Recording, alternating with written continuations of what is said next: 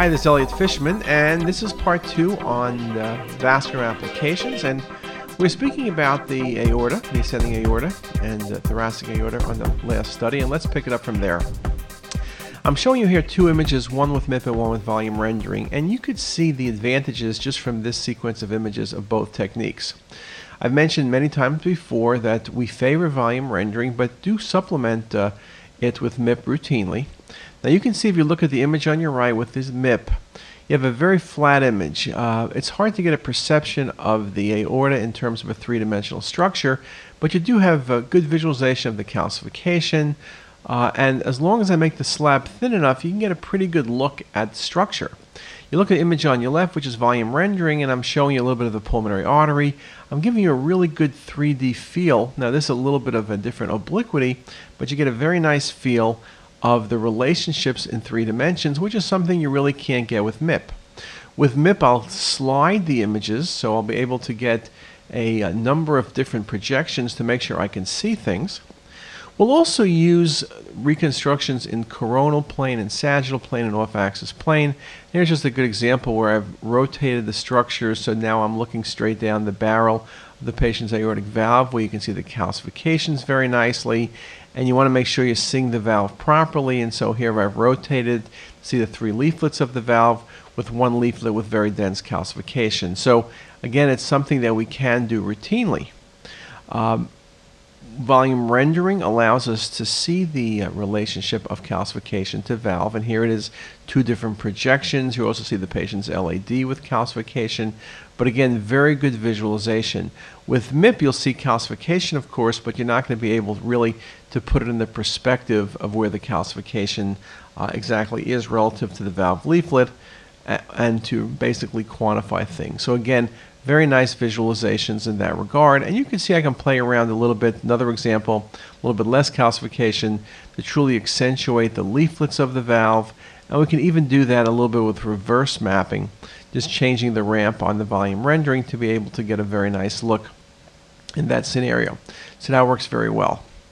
Now, uh, looking at the uh, valves, we talk about calcification. So we do a lot of CT for preoperative planning for valve replacement. Uh, but you also can see abnormalities in valves that really are, I guess you can call congenital. If you look at this case, this patient has coarctation of the aorta, which has been repaired. You see the coarct past the left subclavian artery, which is now kind of has is been repaired. So you do have a pretty good uh, diameter there and uh, just a very nice visualization of that process. And you can see it here on the axial images. And boy it's sure a lot easier to appreciate the coarct on the sagittal 3D renderings.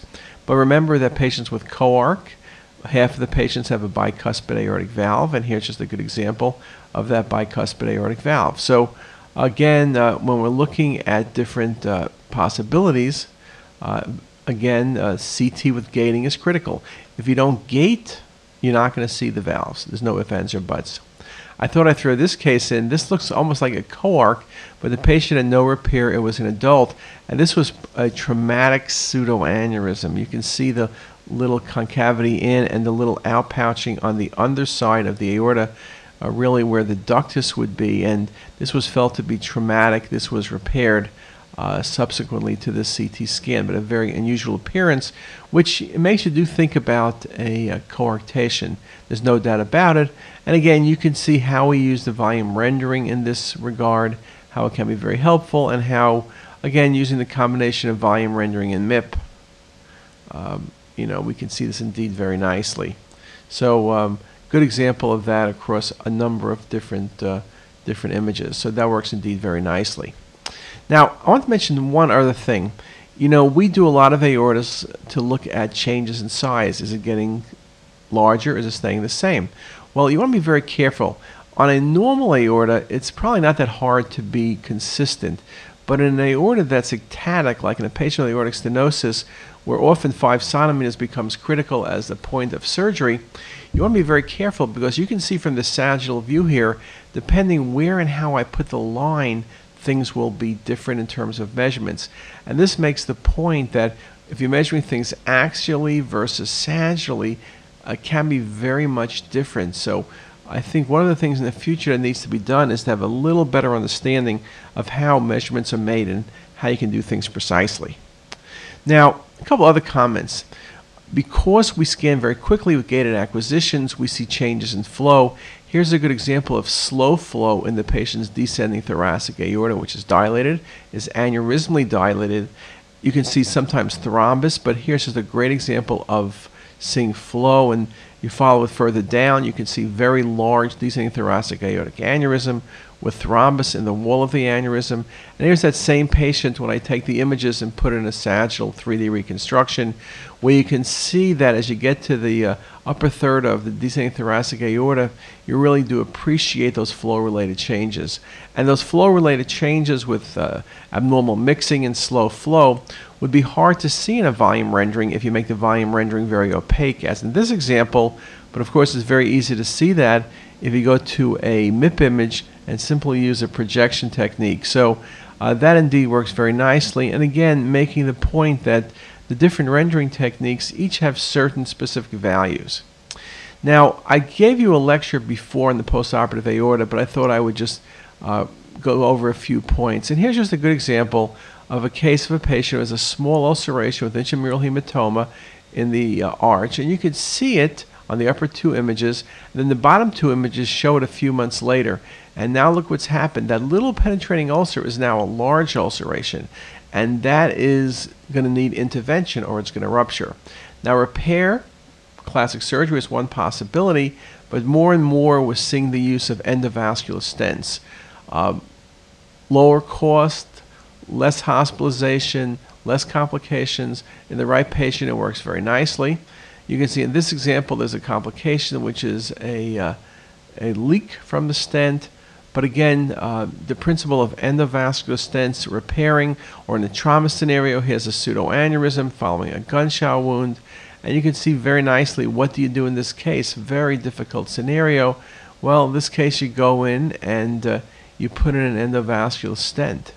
So something that indeed is becoming uh, very much state of the art.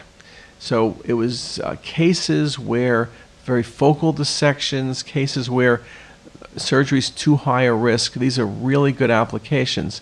Another example, here's a patient with a bilobed aneurysm, descending thoracic aorta, kind of a high risk patient, and you can see the endovascular stent in place. So again, a very nice application. And so uh, we are seeing that more commonly.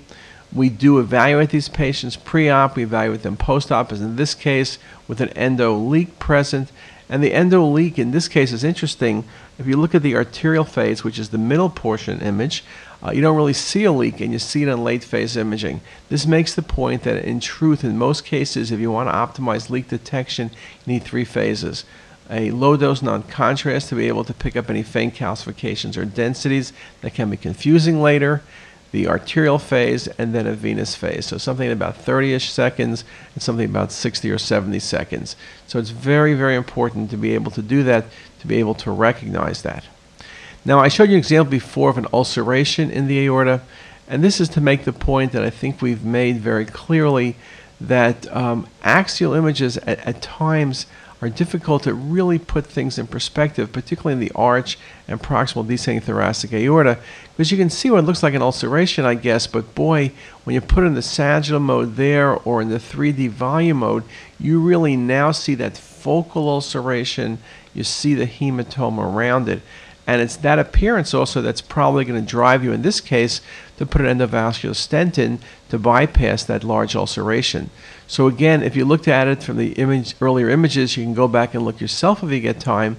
It was it was impressive, but it was hard to really appreciate, put in perspective. Here with volume rendering or here with MIP, you really get a great understanding. Now, there's some other things I can speak about in the thoracic aorta, but I think this kind of gives you a good look, good taste of it. And so I'll just conclude and say that uh, CT, particularly with gating, is state of the art. Again, timing issues, whether you do test bolus or uh, bolus tracking, uh, can be critical, particularly for the ascending aorta. Less important for just looking at the entire aorta uh, in a routine rule out dissection scenario, and post processing indeed becomes very critical. So let's now move down a little bit and move to the abdominal aorta. And let's look at some of the things there.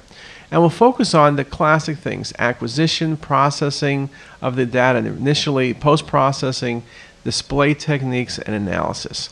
So when we talk about acquisition, uh, we're talking about the scan protocols, whether it's contrast volume, the type of contrast, what are our scanning parameters, what about timing, do you need single or multiple phases? When we speak about data processing, that's more on the technical side. Really, it's the protocol. What's the slice thickness? How closely do we reconstruct the data sets? Uh, we're doing 3D imaging, so 0.75 millimeter thick sections every 0.5 millimeters indeed it works very nicely. And of course, data post processing is the process we do of transforming axials into 3D imaging, and that's a very important step. And of course, display how do we show the information? Again, 3D mapping shows things very nicely. Color coding, but interactivity becomes very critical.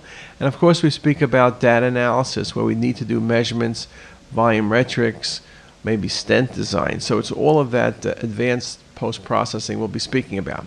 So let's go back and now look at things in a little bit more detail. What about uh, protocols? Well, what do we do for the abdominal aorta? We keep the patients hydrated. We give them 1,000 cc's of water when they get there, have them drink over 15 or 20 minutes. That helps hydrate the patient, but also distends the stomach and small bowel.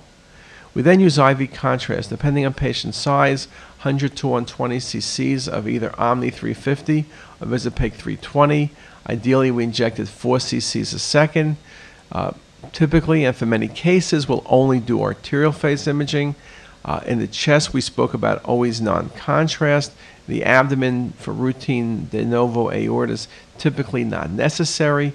For some cases, we will do delayed phase imaging as well. When we do the abdomen, you can most of the time use a set delay of around 25 to 30 seconds.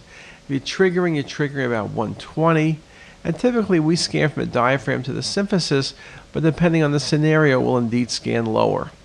This issue about preset time delay, good article by Mike Macari speaking about how a 25 second delay uh, gave adequate enhancement uh, of the aorta and intense enhancement in the iliofemoral vessels uh, without any venous contamination.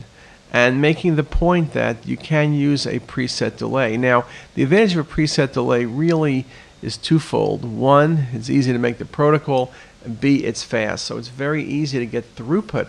If you're not playing around with test bolus or bolus tracking, those aren't that difficult to do, but everything takes time. A minute here, a minute there, soon you got an hour. Uh, so you can do that.